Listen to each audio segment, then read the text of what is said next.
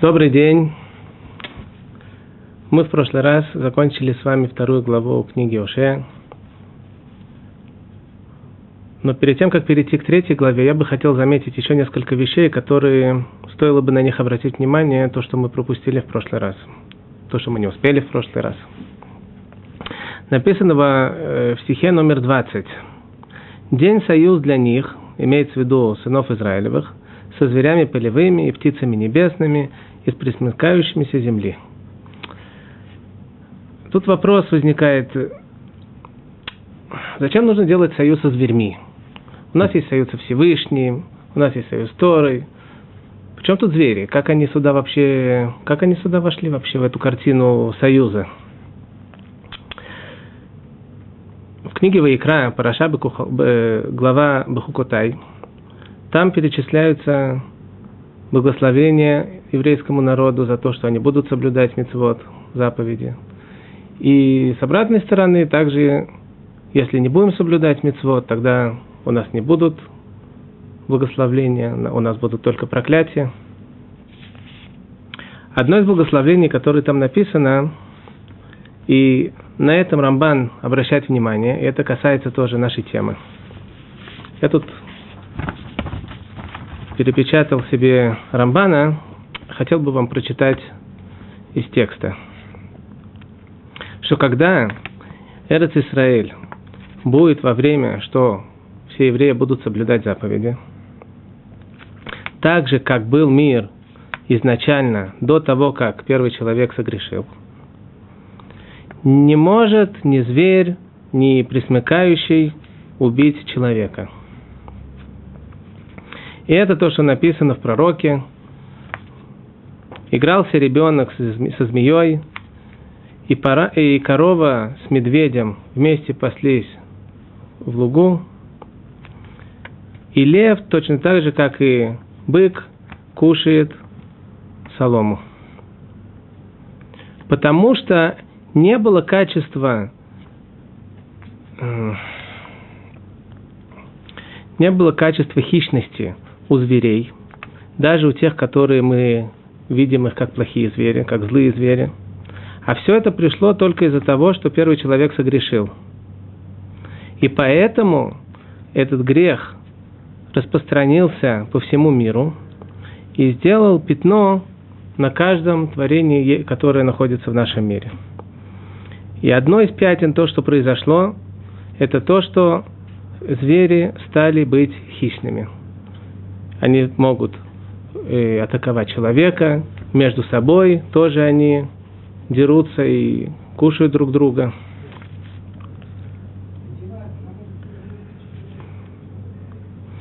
И, так, и приводит к этому доказательство, что когда был сотворен мир, написано, что Всевышний дал всем зверям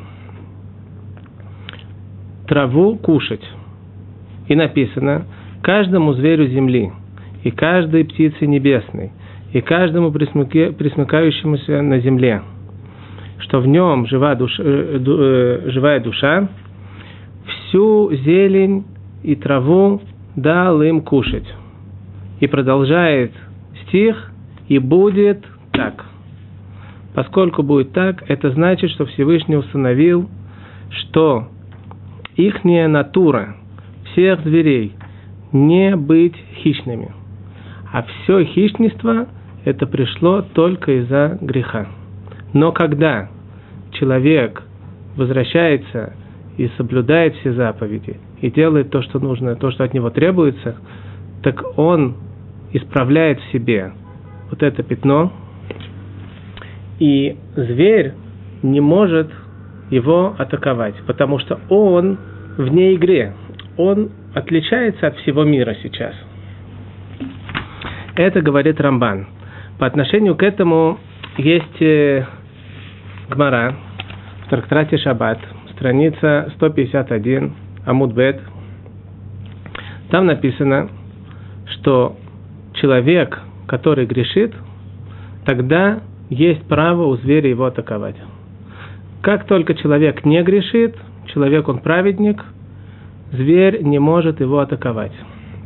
И объясняют комментаторы, что человек, который у человека есть облик, человеческий облик, и зверь этого облика боится, он понимает, что человек это высшее создание, и он боится к нему подойти. Но поскольку человек грешит, он теряет свой облик, и написано там в море, что это выглядит, как будто бы он как скотина, он, теряет, он спускается с уровня человека на уровень скотины, и тогда зверь не боится его атаковать.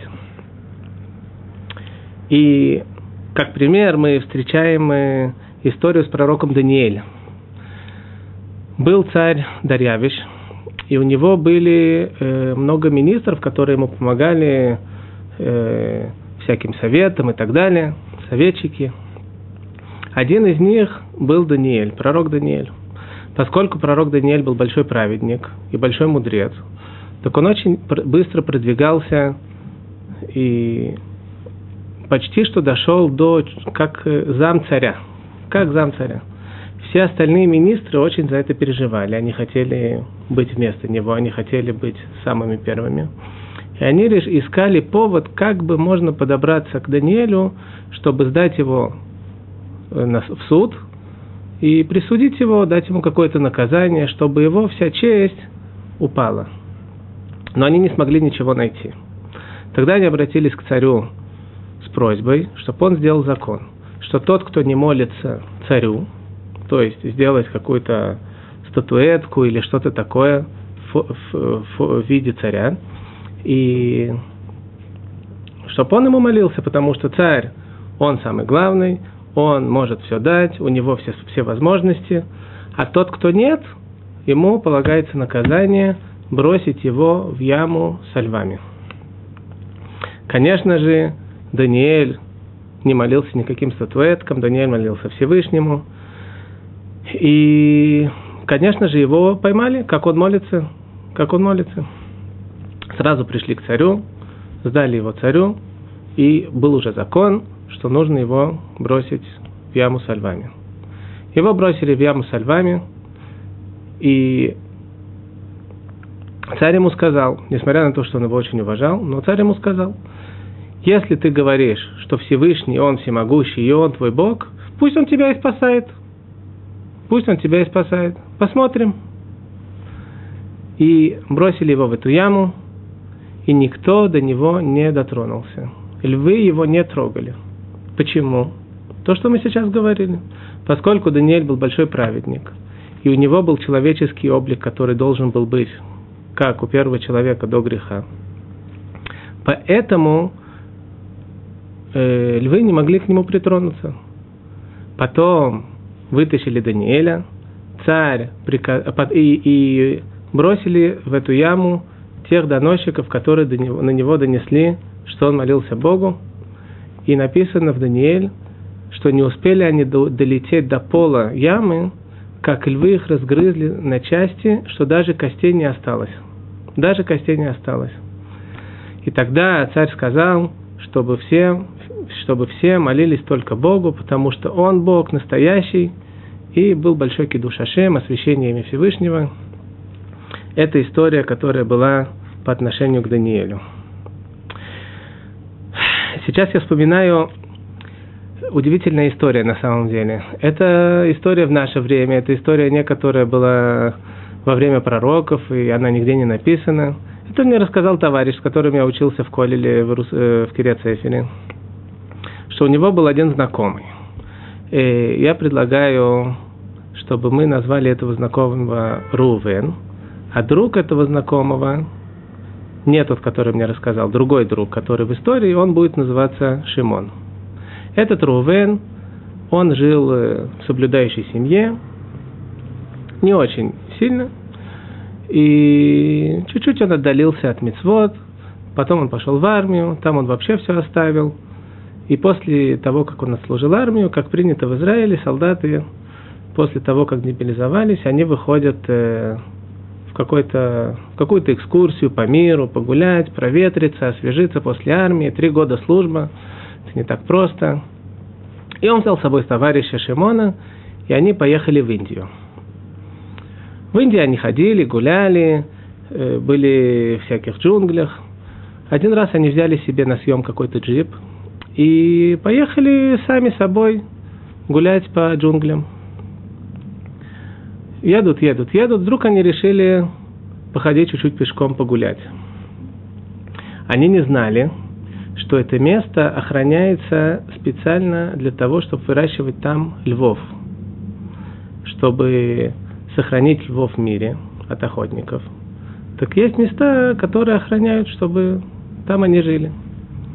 И они идут, гуляют, им очень нравится, очень все красиво, природа, деревья, цветы, все очень замечательно. И вдруг они слышат сильный, сильный, сильный рев с горы. Поднимают глаза, видят огромная львица. Рычит и начинает к ним бежать.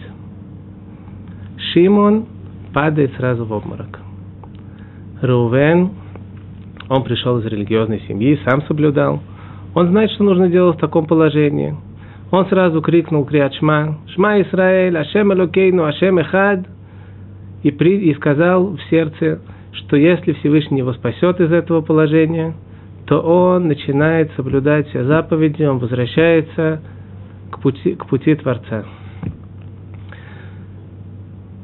Короче говоря, пока он все это размышлял, пока он говорил Шма Исраэль, львица уже к нему подбежала и остановилась на расстоянии двух метров. Так она там стояла полторы минуты, две. Вы понимаете, что это кажется как вечность. И развернулась и ушла. Что произошло? Это то, что Рамбан говорит. Это то, что мы сейчас с вами учили человек принял на себя мецвод, это человек как новорождающийся. И теперь он, как праведник, и на нем нету никаких грехов, он все свои грехи искупил своей чувой, и поэтому лев не смог его атаковать. Это так история, между прочим. Продолжаем дальше.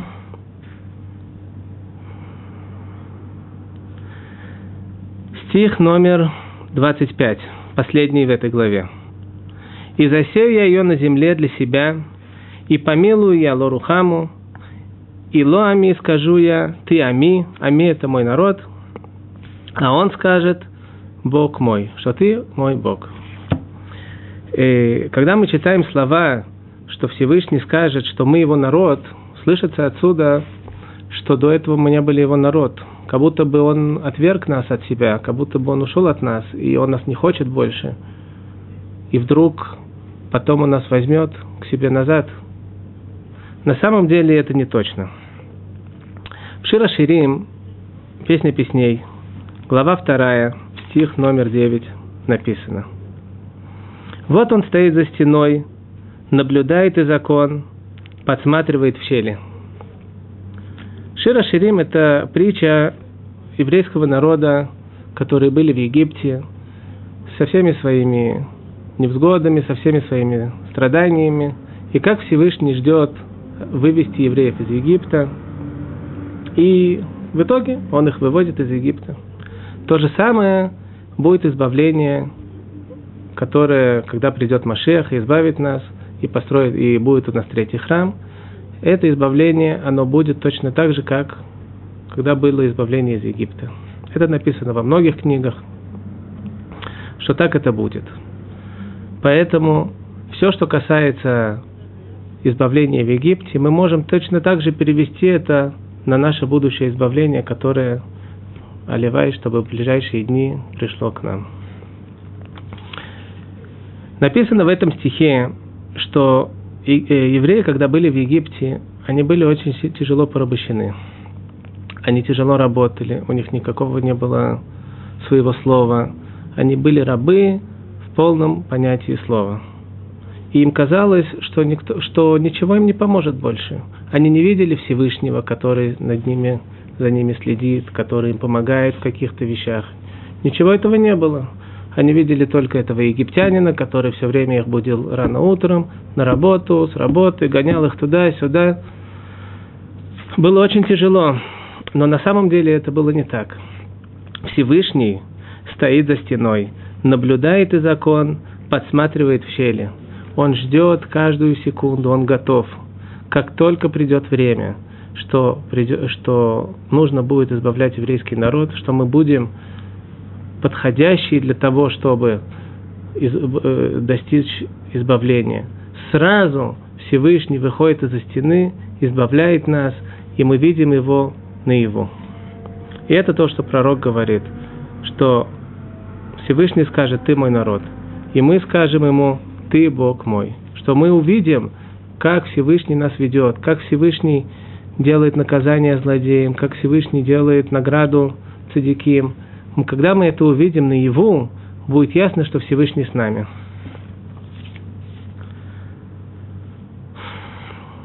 Продолжим к третьей главе.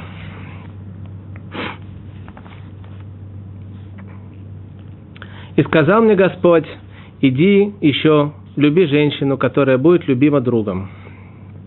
Другом имеется в виду без брака.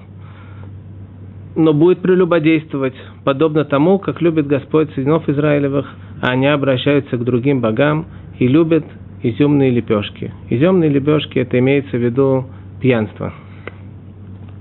И приобрел я ее себе за 15 серебряников, что он взял себе в жены эту женщину и заплатил ей на свадьбе 15 серебряников вместо 30, потому что рабыня, даже рабыня, она стоит 30 серебряников, а он ей заплатил только 15, потому что она женщина недоб... недобросовестная, развратная женщина. Поэтому ей не полагается полной цены. И за хомер ячменя, и за летах ячменя – и, и еду, которую, который, которую он ее кормил, она была все время в расчете, чтобы не чуть-чуть больше то, что он обязан не давать, потому что она неверная жена. И поэтому ячмень, а, не, пшеница. Пшеница – это человеческая еда, а ячмень – это еда скотины.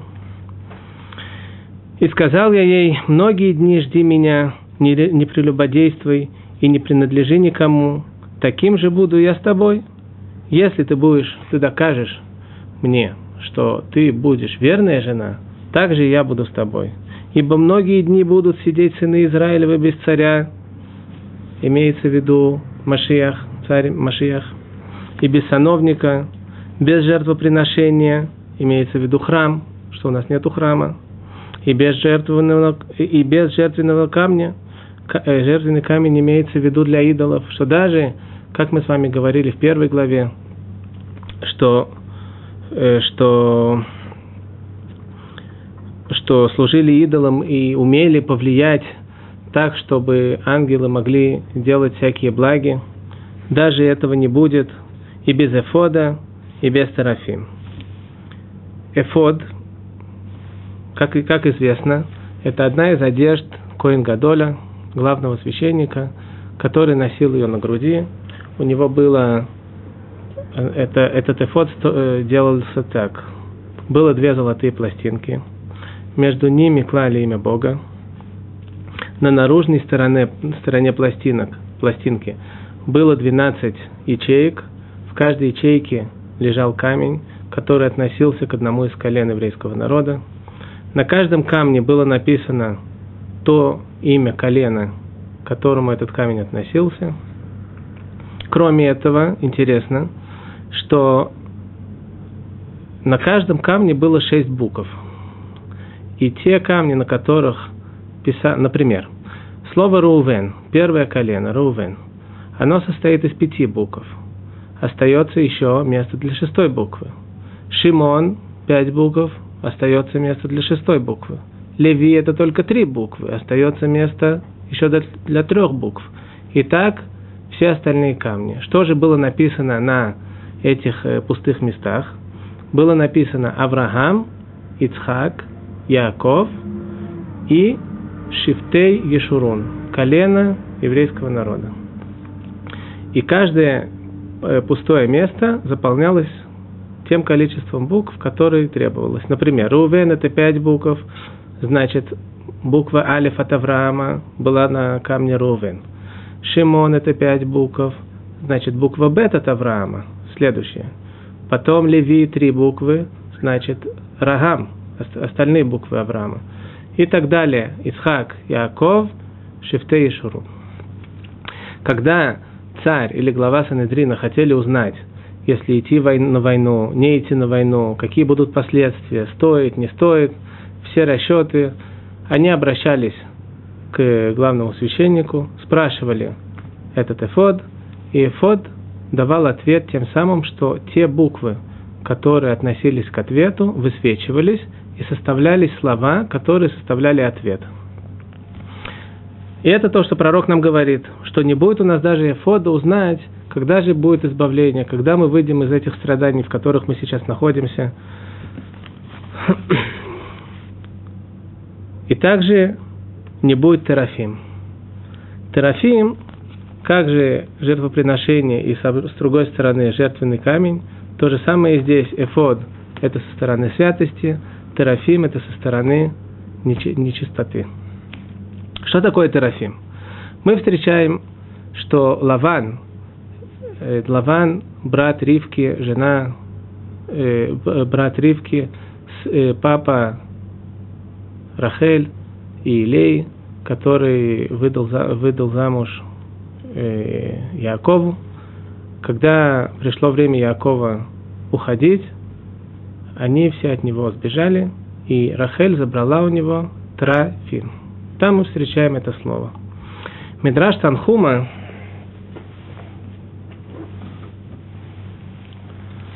приводит нам объяснение, что это за трофим такие. Интересная вещь.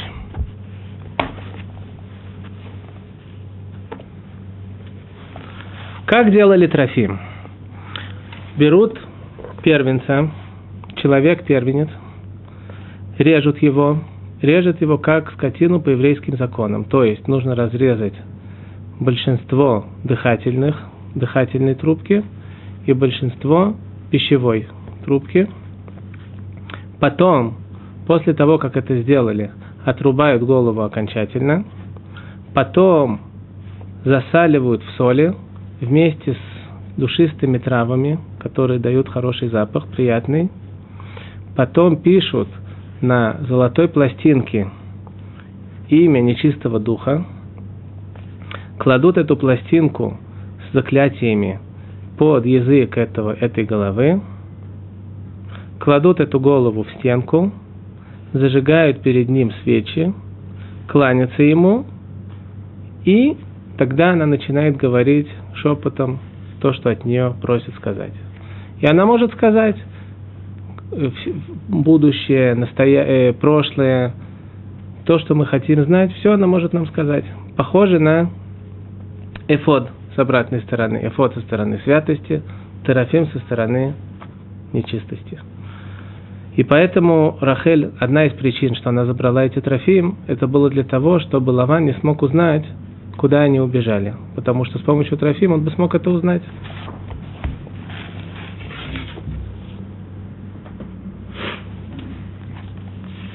Здесь мы закончили третью главу.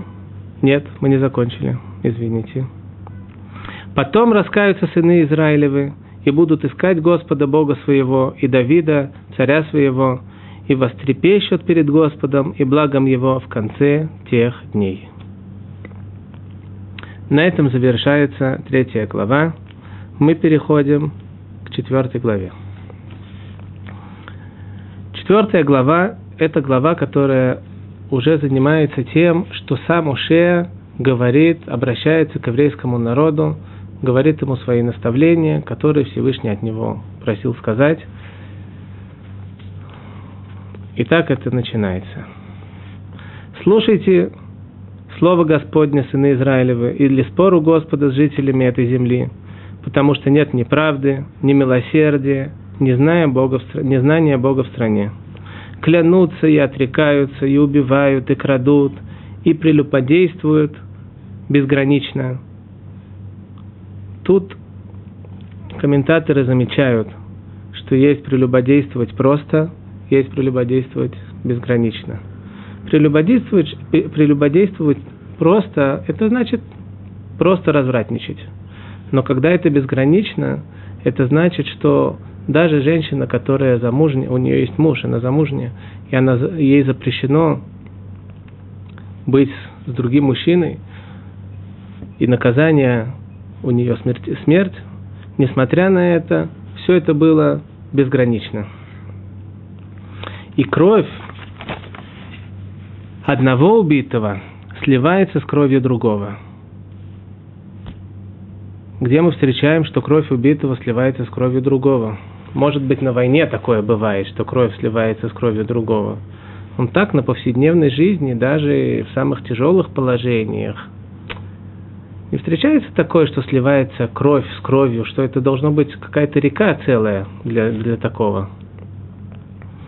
На самом деле, Йонатан бен Узиэль, который написал э, перевод на арамите на все пророки, кроме того, что это перевод, это также очень важные комментарии, потому что там не совсем буквальный перевод, а он комментирует то, что там написано. Говорит так – что кровь, то, что здесь написано, это на самом деле грех. Один грех сливается в другой грех. И что это значит? Что поскольку замужняя женщина изменяет своего мужу, и у нее рождается ребенок от другого мужчины, этот ребенок называется мамзер.